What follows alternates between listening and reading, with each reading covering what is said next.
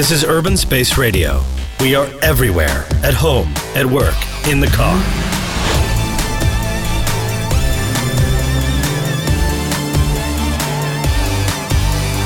Urban Space Radio. Усім привіт! Ви слухаєте Urban Space Radio. Мене звати Катя Масляк, і це програма Сам собі людина. Тут ми говоримо про нас, про людей, про наше суспільство, про те, як краще в ньому співіснувати, про нашу поведінку, про те, як ми сприймаємо самих себе та інших. Тут ми з вами зустрічаємося щосереди о 20.00 на Urban Space Radio в прямому ефірі. Якщо раптом у вас немає можливості слухати нас тут зараз, ви можете послухати усі епізоди на Apple подкастах, Mixcloud подкастах та Google подкастах. Ось минулої середи був перший мій ефір. Це був дебют, і це було дійсно дуже дуже складно. У мене є багато досвіду е, десь виступати, вести якісь лекції, інтерв'ю, але це дійсно щось нове, складний досвід. І я настільки переживала, що бували моменти, коли. Я розуміла, що мої слова вони просто спішать, і мої думки не встигають за словами. І в певні моменти я просто забувала про що я говорю. І в мене в голові було чисто перекоти поле. Таке дорога, поле і такий клубочок сіна котиться. Це було складно, але я це пережила. Було кілька помилок. Не вийшло зробити класний фініш, як я хотіла, але нічого. З досвідом все покращується. Минулої середи ми з вами говорили про невербальне спілкування, про емоції. Сьогодні ми поговоримо з вами про те, як ми сприймаємо власну та чужу поведінку. Чому саме така тема? Я хочу, щоб ми з вами розібралися в тому, як працює наш мозок, яким чином ми доходимо висновку про людей, і які скорочені шляхи ми зазвичай обираємо. Також ми поговоримо з вами про похибки нашого сприйняття, про те, які поспішні наші судження і як ці судження власне впливають на наше життя. Коли ми спілкуємося з людиною, нам важливо зрозуміти, що ж це за людина перед нами. І зазвичай ми користуємося таким шляхом: є людина, є її вчинок, якась певна дія. Далі є наш висновок про цю людину, а тоді сформоване якесь ставлення до цієї людини. Але для того, щоб отримати висновок про цю людину, нам необхідно знайти відповідь на запитання, чому людина поступила так, а не інакше. І саме на цьому етапі ми з вами зупинимося. Адже, отримавши відповідь на питання, чому людина так вчинила, ми зможемо дійсно дійти висновку про ту чи іншу людину. Фріц Гайдер вважається батьком теорії приписувань, тобто attribution theory. Вона звучить трохи кострубато на українській мові, але насправді це найкращий відповідник української мови, який я знайшла, тобто теорія приписувань. В 58-му році він почав про неї говорити та вивів таку просту дихотомію або два шляхи: внутрішнє приписування та зовнішнє. Про що ж власне йдеться?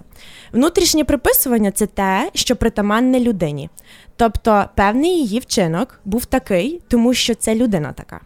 А зовнішнє приписування це списування певного вчинку на зовнішні обставини або на інших людей. Ну, ясно, що без прикладу тут не обійдеться. Візьмемо таку собі ситуацію. Батько накричав на свою доньку. І як ми дамо відповідь на питання, чому він на неї накричав, буде впливати на те, яке у нас буде ставлення до цього батька. Отже, є два варіанти відповіді. Ми можемо піти шляхом внутрішнього приписування або шляхом зовнішнього приписування. Внутрішнє приписування у цьому випадку буде звучати так: батько накричав на дитину бо він завжди кричить, він злий, він емоційний, і в нього такий собі характер. А зовнішнє приписування це про те, що батько накричав на дитину, тому що вона щось вчинила. Власне, вона перейшла на червоне світло, він розізлився почав на неї сваритися. Тут є зовнішня причина. І як ми дамо відповідь на питання, чому? Впливатиме на наше ставлення до цього батька. Якщо ми оберемо шлях внутрішнього, це поганий батько. Якщо зовнішній шлях, він турботливий і хвилюється за свою доньку. Нагадую, що перед кожним ефіром ми задаємо запитання до наших слухачів. Сьогодні ми задавали два запитання. Спочатку ми послухаємо з вами відповіді наших слухачів на питання, як ви робите висновок про когось. І ось такі ми отримали відповіді. Після досить тривалого спілкування, дивлячись на погляди людини і її судження. Тут цікаво, бо тут все про, е, про думки, а не про дії. Зважую все або на основі мрій і прагнень людини, а також по звичках і оточенні. Наступне спочатку швидкий за зовнішніми ознаками, а потім обдуманий за вчинками. І наступні два про дії на основі їх дій та поведінки, або просто як висновок його дій. І тут ми можемо почути, що більшість з нас будує своє враження про людину на основі вчинків людей. А я нагадую, ми з вами сьогодні стараємося знайти відповідь на запитання, чому людина поступила саме так, а не інакше. І тут ми вже зараз з вами почнемо говорити про наш такий помилковий default settings або наше базове налаштування, яке зазвичай нас дуже підводить і тупить. Ми всі схильні до фундаментальної помилки приписувань. Про що це? Ми вважаємо, що люди роблять те, що вони роблять, тільки через те, які вони є люди а не через те, в якій вони ситуації. Тобто ми акцентуємо увагу на тому, що всі вчинки наші це через те, які ми є, а не через те, які в нас обставини. І далеко навіть не треба йти за прикладом. Візьмемо мене і мою історію з цим навчанням в Канаді, щоб закінчити цього бакалавра біохімії. Я не провчилася там підряд три роки. У мене була така цікава джорний. Я спочатку поїхала, повчилася там півтори роки, потім психанула, поїхала назад додому, вдома півтора роки побула, потім назад повернулася і так їздила взад перед кілька разів. І перший раз, коли я повернулася додому, мені було дуже цікаво спостерігати за тим, як люди будують судження про мій такий вчинок. І більшість 90% людей говорили про те, що угу, так, вона там була в Канаді, там так прикольно, а вона взяла і опустила руки, здалася, приїхала додому. От вона слабачка. А лише 10% людей, які, мабуть, старалися зрозуміти, вони заходили на мій інстік, спілкувалися зі мною. Вони старалися пояснити мій вчинок так, можливо, були якісь обставини в неї, можливо, це було дорого, можливо, їй було самотньо, і тому вона повернулася. Тобто більшість людей спішать із такими судженнями першими. І наша фундаментальна помилка в тому, що ми переоцінюємо людську поведінку, вважаємо її характеристикою сутності людини і зовсім недооцінюємо зовнішні обставини. Ми взагалі про зовнішні обставини часом забуваємо. І важливою причиною в цій фундаментальній помилці є видимість факторів. Зараз би ви мене напевно перебили і сказали, Катя, ну скільки можна теревенти, ти нам обіцяли якісь експерименти. Так от. Починаю про експерименти, але спочатку розповім, що ж це таке видимість факторів. Коли ми стараємося пояснити поведінку людини, ми звертаємо увагу лише на людину, а не на ситуацію. Власне, ми звертаємо увагу на те, що видиме нам, те, що ми бачимо, і лише це е, ми беремо за причину і пояснення цієї поведінки. І щоб підтвердити вплив видимості факторів, е, психолог Шелі Тейлор зробила ну просто геніальне дослідження в 75-му році. Геніальність полягає в тому, як вона його продумала. Було два співрозмовники, які дискутували на певну тему, а також шість спостерігачів. Зараз треба, щоб ви мене уважно слухали, тому що, на жаль, я вам не можу показати картинку, як вони там всі сиділи. Тому давайте так. Уявіть, що я ваш співрозмовник, і по обох боках від нас є два спостерігачі, які бачать і мене і вас. Позаду мене сидять ще двоє, які бачать тільки вас, а позаду вас сидять ще двоє, які бачать тільки мене. І ми з вами починаємо балакати, ми собі говоримо на якусь тему, то сьо. І далі останній пункт е, дослідження необхідно зробити опитування цих спостерігачів. І спостерігачів опитують, і їм задають запитання по типу, хто був головний в даній розмові, хто задавав темпу розмови, хто обирав теми. І результати показали, навіть якби ми повторили це дослідження з вами зараз, то результати ви показали так, що люди, які сиділи позаду мене і бачили тільки вас, скажуть, що. Головним в цій розмові були ви. Ті люди, які сиділи позаду вас і бачили лише мене, скажуть, що головною в цій розмові була я. А люди, які сиділи по обидва боки від нас і бачили і мене, і вас, скажуть, що це був просто діалог, не було нікого головного, і ми собі з вами просто спілкувалися. Саме таким чином було підтверджена оця гіпотеза про видимість факторів.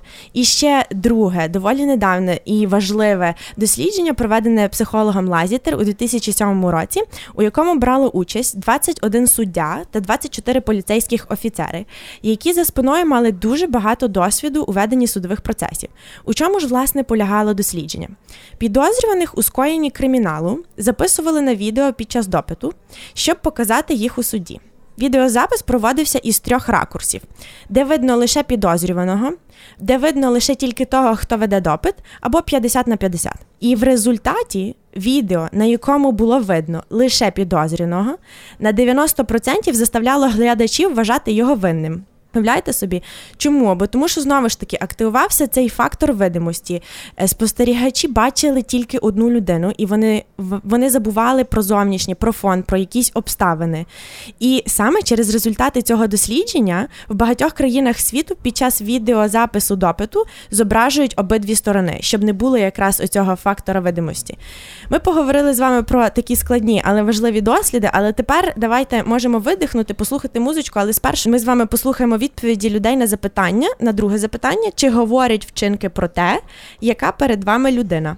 Дуже класно відповіді поділилися. Тут я скажу, вибачте, скажу по-російськи, мнення учених розошлись. Наприклад, хтось відповів зовсім ні, або 100%. Тобто 100% вчинки говорять людини про те, яка вона є. Тільки вони наглядно показують, що за людина поряд, а наступне не тільки вчинки, поведінка теж важливу роль грає. Адже ми поговорили з вами про фундаментальну помилку, про вплив фактора видимості на наші судження. А тепер давайте поговоримо про власне сам процес, як ми відповідаємо на запитання, чому людина так поступила. Ну, психологи кажуть, що ми проходимо двохкроковий шлях. Ну, мали би. Точно робимо перший крок, але чи робимо ми другий, це вже залежить від нас. По дефолту, усі ми, коли бачимо чиюсь поведінку, скажімо, чийсь поганий вчинок, ми відразу швидесенько робимо перший крок і робимо внутрішнє приписування. Тобто людина поступила погано. Бо вона погана людина. А тоді у нас є другий варіант. У нас є варіант рухатися до наступного кроку, поставити під сумнів наші перші судження і подумати, чи дійсно так воно є. Але це вже залежить від нас. Чи у нас є час, чи у нас є бажання, енергія і мотивація, щоб подумати. Якщо все воно є, ми думаємо про вчинок людини, згадуємо про обставини, про зовнішні, і аж тоді ми можемо зважити все і дойти висновку про ту людину. Сьогодні, поки готувалися до ефіру, знайшла в своїй подруги малюнок, і вона поставила таку цитатку круту: Thinking is difficult, that's why people judge by Карл Густав Юнг. Тобто думати складно, саме тому люди судять. Таке круте, прям про це, що ми зараз з вами говоримо. Давайте візьмемо якийсь приклад. Візьмемо вашого співпрацівника, який запізнився на роботу. Перше, що ви подумаєте, це ага, він лінтюк і дуже безвідповідальний. Але якщо у вас буде мотивація, час, бажання, і ви візьмете собі, подумаєте, що там восьма ранку, це середа, люди спішать, з Пасічної так важко добратися, там кучу пробок, е, люди кипішують, може якийсь fail був. І аж тоді ви робите висновок, що все ок з вашим співпрацівником. Просто сьогодні ситуація йому помішала прийти вчасно. А якби у вас не було бажання думати, то ви б зупинилися на етапі першому, що він лінтюк. Два різні висновки, як на мене. Але зараз ви будете просто шоковані. Те, як ми робимо цей двохкроковий процес, залежить від нашої культури, Угу, від культури, тобто від нашого суспільства. Мається на увазі, чи ми будемо доходити до другого того кроку, ставити під сумнів наші перші судження. Бо як досліди показали, перший крок є універсальним, його роблять усі. А вже наступний крок залежить від культури. У колективістському суспільстві це такі країни, як е, Японія, Китай, Індія. Люди зазвичай доходять до другого кроку, і він, власне, є основним. Вони згадують завжди про ситуацію. А у індивідуалістичному суспільстві люди зупиняються на першому кроці. І, взагалі, я хочу вам сказати, психологи хотіли дізнатися, чи дійсно наш світ поділяється на колективізм, на індивідуалізм. Вони взяли просто легесенький експеримент. Просто була фотка. На фотографії на першому плані був зображений хлопчик, який посміхається. А на задньому плані були люди, і у них були сумні вирази обличчя. І коли ці фотографії показували показували е, людям з Америки і людям з Китаю, відповіді тотально відрізнялися. Люди з Америки дивилися на фотку, і вони відразу бачили того хлопчика, який посміхається. І він казав, що да, він щасливий, в нього все добре. А люди з Китаю вони говорили, що ні. Вони побачили задній фон, вони побачили, що люди позаду, вони злі або сумні. І вони сказали, що він з них насміхається, він затішений, бо він зробив комусь погано. Саме так зробили висновки люди, що е, психологи, що власне наш світ ділиться на різні типи культур. Колективістське суспільство є є індивідуалістичне. До прикладу, легесенький експеримент людей з Індії та з Америки попросили розповісти про вчинки їхніх друзів та постаратися пояснити, чому вони так поступили. І результат показав, що люди з Америки в більшості говорили, що їхні вчинки були через те, які вони люди. А учасники з Індії переважно пояснювали вчинки друзів через ситуації. І ще одне вражаюче дослідження, проведене в 94-му році Майклом Моррісом та Кейпінг Пенг. Воно дійсно таке складне, але круте. Вони знайшли два ідентичні масові вбивства: одне вчинене китайцем, який закінчував університет в Айові, інше вчинене американцем, який працював на пошті в місті Мічиган. Дослідники знайшли усі можливі новини, які стосуються цих двох масових убивств у Нью-Йорк Таймсі, англомовна газета та World Journal китайською. І результати показали, що журналісти, які писали англійською, робили більше внутрішніх приписувань про обох вбивць, ніж китайські журналісти. До прикладу, англійські журналісти називали вбивць страшенно злі люди. Вони були дуже агресивні. Коли китайські журналісти говорили, що вбивці не лагодили із своїми друзями або не лагодили з суспільством. Відчуваєте різницю? Тобто все залежить від культури, і ніколи б не могла подумати, що дійсно культура на нас так сильно впливає. Ми продовжуємо з вами говорити, але тут під'їхала така відповідь класна на запитання, чи дійсно вчинки говорять про те, яка людина перед вами. Відповідь переважно, але виносити оціночні судження не берусь. Ніколи не знаєш всіх обставин. Круто, прямо про те, що ми говорили. Ми продовжуємо говорити про те, як наш мозок іноді нас обманює та підводить через скорочені шляхи думання. Отже, ми говорили з вами про фундаментальну помилку приписування, що ми завжди забуваємо про зовнішні обставини, акцентуємо увагу тільки на людині і на якійсь проблемі її. Поговорили з вами про двохкроковий шлях, щоб відповісти на запитання, чому людина так поступила. А тепер ми поговоримо про те. Як ми виправдовуємо власну поведінку? Да, Ми поговорили про інших. Тепер поговоримо про те, як ми трактуємо нашу поведінку. І ми зупинимося на self-serving bias або вигідне приписування. Це про те, що ми все наше позитивне приписуємо до нашого внутрішнього, бо ми такі з вами класні. А все негативне спихаємо на ситуації та на інших. Або, коротше сказати, отак: додаємо собі бонуси за успіх, а у фейлах винемо інших. Найбільше цю штуку можна простежити у спортсменів. Дослідження показали, що завжди у перемогах вони пишаються собою, які вони молодці, які вони класні. А при програшах виняють погоду, обставини, тобто зовнішнє. До прикладу, Френк Дансевич, такий канадол, який змагався на Олімпійських іграх вперше в Пекіні. Він програв і його запитали, як ви трактуєте ваш програш. І він почав говорити, що то спочатку було дуже вологе повітря, було тяжко бігти, був складний маршрут. І взагалі в Пекіні весь цей такий смог їх, їхній заважає йому дихати. Але є виняток, що досвідчені спортсмени не припускаються такої вигідної помилки. І знову ж таки, вигідне приписування характерне певним культурам. У метааналізі, метааналіз це коли е, психологи беруть дуже дуже багато досліджень та їх аналізують постфактум. У метааналізі 266 досліджень Емі Мезуліс побачили, що Австралія, Канада, Східна Європа, Росія, також Україна підпадають під країни, де вигідною похибкою завжди користаються. Тобто ми все класне, трактуємо, що це через те, що ми такі прикольні. Тобто весь успіх беремо собі, додаємо бонуси, а у фейлах винемо інших. Є крутий експеримент від Рос і Сіколі 79-го року. У експерименті брали участь 20 подружніх пар. Їм необхідно було кожному у процентах відзначити, за що вони відповідають вдома. Тобто прибирання, сміття викинути, хто відповідає за бюджет. І результат показав, що коли додали усі числа разом, тобто від двох осіб з одної пари подружні, тобто число було більше 100%. Тобто все круте, все позитивне. Кожен з подружньої пари списували на, на власні вчинки, що все добре зробили ми. А про інше іншу людину ми не думали, що мій хлопець або моя дівчина могли теж зробити щось добре. Дуже життя, мені здається. Я продовжуватиму розмову про приписування в парах, якщо вже й почали, і воно, до речі, теж дуже відрізняється залежно від того, чи пара щаслива чи нещасна. Ми говорили з вами про те, що є два варіанти приписувань внутрішнє і зовнішнє. Але є ще наступні варіанти, які мають вплив на наші відносини. Ми також можемо трактувати вчинки людини за частотою виконання, що це стабільний вчинок або нестабільний, і чи вони глобальні, чи специфічні. Мається на увазі, чи це стосується ще чогось іншого, чи тільки однієї якоїсь речі.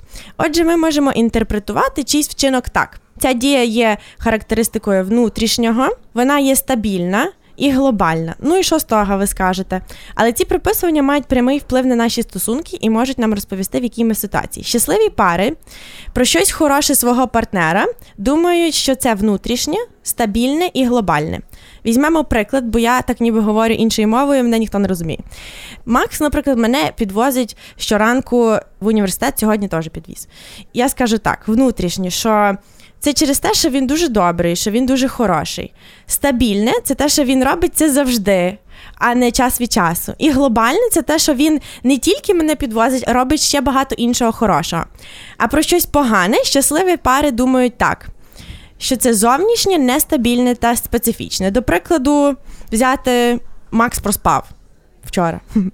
І так якби щаслива пара, це буде так, що він проспав, але це зовнішнє. Він проспав через те, що він був втомлений, е, була погода погана, він був знервований. Це нестабільне, це не завжди так відбувається.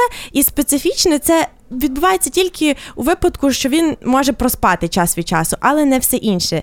І за все інше він відповідає. А на противагу щасливим парам, нещасні пари роблять усе навпаки. Якщо це нещаслива пара, вони будуть говорити так, що. Він перебрав цей сніг для того, щоб показати сусідам. Це є нестабільна дія, він це зробив один раз, і це є специфічна дія. Він тільки поприбирав сніг, більше він нічого доброго не робить. А якщо ми будемо говорити про негативне, йде навпаки, що це внутрішнє негативне, бо людина погана, тобто. Проспав, і це ми будемо говорити, що він проспав, бо того, що він безвідповідальний, стабільне, тобто, що він це робить постійно і глобальне, що це відбувається не тільки з тим, що він може довго спати, а ще з чимось іншим. Це порочне коло можна розірвати насправді. Якщо ви тепер прослідкуєте за собою, побачите, що ви потрапили на цю качелю, просто зійдіть з неї, бо ми могли на ній кататись, навіть не знати, що вона погана. І хочу продовжувати говорити з таких класних відгуків, щойно прийшло. Круто би було б в прямому ефірі якийсь експеримент провести, але це вже таке. Ну, не знаю, може протягом цих двох місяців я щось вигадую, і, можливо, ми зробимо якийсь експеримент в прямому ефірі. Мені здається, це було просто дуже круто. Це моя мрія. І друге, таке приємне, дуже мене усміхнуло. Світ не чує цей чудовий ефір. М-м, дуже дякую вам. Добре, а ми продовжуємо з вами говорити. Ми вже з вами проговорили про фундаментальну помилку, яку робимо усі ми. Це про те, що ми звертаємо увагу тільки на людину і забуваємо про зовнішні обставини. Також ми поговорили про те, як ми часом оминаємо другий крок, і ми залишаємося на першому висновку, на нашому першому такому судженні, яке часто дуже хибне. Поговорили про те, як ми сприймаємо власну поведінку, і вона повністю відрізняється від того, як ми сприймаємо поведінку інших. Тобто, коли ми говоримо про себе, все класне, ми списуємо на те, що це ми такі молодці, а все погане ми списуємо на інших та на обставини. А тепер ми поговоримо про останнє таке приписування. Воно називається віра у справедливий світ. Це відбувається тоді, коли нема на кого спихати, немає якихось обставин, немає вже що придумати, і тоді ми обираємо вірити у справедливий світ. Це рішення, що люди отримують те, на що заслуговують, що поганим життя дає погане, а от добрим людям все виходить дуже добре. Цим методом ми користаємося для того, щоб уникнути розуміння і визнання про те, що все ж таки наш світ доволі несправедливий. І бувають випадковості, які можуть змінити наше життя повністю. Так ми судимо бездомних, жертв насильства та інших людей, які потрапили, на жаль, в плачевні події. Яка ж функція цієї віри у справедливий світ? Ми обираємо в це вірити для того, щоб будувати довгострокові плани і бути вмотивованими, що нічого поганого не станеться. Бо якщо ми будемо скептичними реалістами, що життя дуже часто несправедливе і часто може відбутися щось рандомне, випадкове з нами, ми не будемо хотіти будувати якісь плани на майбутнє. Щоб довести цю гіпотезу у 2000 році, Гафер провів дослідження, де брали участь дві групи студентів. Одна група повинна була написати про свої плани у майбутньому після закінчення університету, а інша група писала лише про те, чим займається тепер. Далі їм необхідно було подивитися відео про дівчинку Сьюзан, яка заразилася, на жаль, венеричною хворобою, коли презерватив порвався. І хто ж винив Сьюзан у тому, що вона заразилася, навіть коли захищалася. І не знаю, чи ви здогадалися правильно, ті студенти, які писали есе про плани на майбутнє. Так, психологи довели, що ми використовуємо віру у справедливий світ і будемо вірити у щось абсурдне заради того, щоб захистити наші плани у майбутньому. Да, наша свідомість дуже дивна і дуже сильно грається з нами. Ми користаємося цим шляхом дуже часто лише для того, щоб уникнути розуміння, що нещастя може статися із будь-ким. І остання жахлива така історія, приклад на сьогодні. У 2008 році у Вінніпегу, це там, де я жила і вчилася. Це було у 2008 році. Це було перший раз, коли ми з сім'єю полетіли в Канаду на весілля до сестри. І Якраз тоді відбувалася дуже страшна і плачевна подія. Е, в автобусі, який прямував із Вінніпега до Едмонтона, е, їхав чоловік на ім'я Тін Маклін. І поки він спав дорогою в автобусі, йому відрізали голову. Да, Відрізали голову. Як же ж люди повелися із своєю вірою в справедливий світ при такому жахливому вбивстві? Тобто людина невинна, нема на що спирати. В що люди вирішили вірити? Ви собі не можете уявити, в які несенітниці наша свідомість обирає вірити. Люди з Канзасу вирішили, що вбивця був відправлений Богом до Канади, щоб вбити Тіма і цим показати своє ставлення до того, що Канада ліберальна до гомофобії, сексуальності та абортів. От таке то. І це не не, не жарти насправді. Це не вигадана історія. Коли були похорони цього чоловіка, е, ці люди з Канзасу справді приїхали на похорон показати оцю всю свою, я не знаю, думку про віру в справедливий світ. Ось насправді ми з вами проговорили усе заплановане. І хочу сказати під кінець, що це була складна тема. Я старалася її вам розжувати, бо вона не знаю, має такі дивні поняття, і хотілося, щоб ви це зрозуміли. Але ця тема несе неабиякий ефект на наше життя. Запам'ятайте собі, ми. Людські створіння хочемо завжди рухатися по шляху найменшого супротиву. Не хочемо прикладати зусиль, не хочемо витрачати нашу енергію, хочемо жити на автоматі. Але не допускайте такого, будь ласка, зупиняйтеся і думайте над кожними своїми висновками. Не спішіть із поспішними судженнями.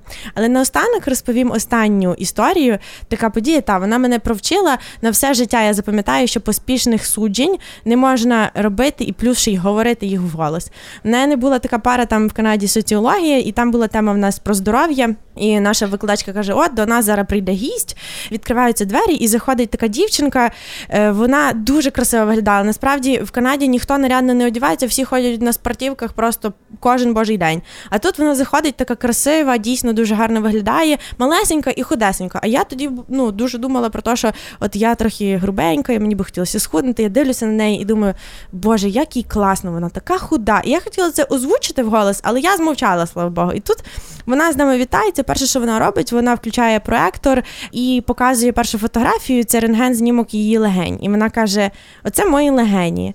І на них видно, що ну це любий би зрозумів, хто не медик чи медик видно, що одна легеня вона е, зовсім не працює щось з нею не так, а інша вона просвітлюється буквально наполовину. Вона каже: так, це мої легені. У мене муковісцидоз, або по-англійськи це цистік файброзіс. Це є генетичне захворювання, яке передається рецесивним шляхом. Не буду пояснювати, що це таке. Ну тобто е, у неї є сестра, сестра здорова. А оцей ген хворий потрапив їй. І вона хвора на от муковісцидоз. Вона каже, це мої легені. І Мене завжди всі поспішно судять. У мене на машині наклейка, що я інвалід. І коли я зупиняюся на парковках на місцях інвалідності, на мене всі дивляться з осудом, типу, що ти тут стала? Ти ж здорова, все нормально з тобою. Вона каже: І я просто втомилася кожен день комусь пояснювати, чого так. Каже, я ходжу в спортзал, а до мене постійно всі підходять і кажуть, Боже, та ти така худа, наша тобі цей спортик? Вона каже: Я не можу кожен день всім пояснювати, що мені необхідно займатися спортом для того, щоб мої м'язи допомагали мені дихати. І я така худа через те, що вся моя енергія йде на те, щоб я могла дихати. І після цього моменту я зрозуміла, що. Ніколи не судіть поспішно. Ніколи. І ще й ніколи не озвучуйте те, що ви думаєте, ваше перше враження. Дякую, що були з нами. Дякую, що слухали. Нагадую, це було ви були на Urban Space Radio. Мене звати Катя Масляк, і це програма Сам собі людина. Тут ми з вами говоримо про нас, про людей, про наше суспільство, про те, як краще в ньому співіснувати, про поведінку, про те, як ми сприймаємо самих себе та інших.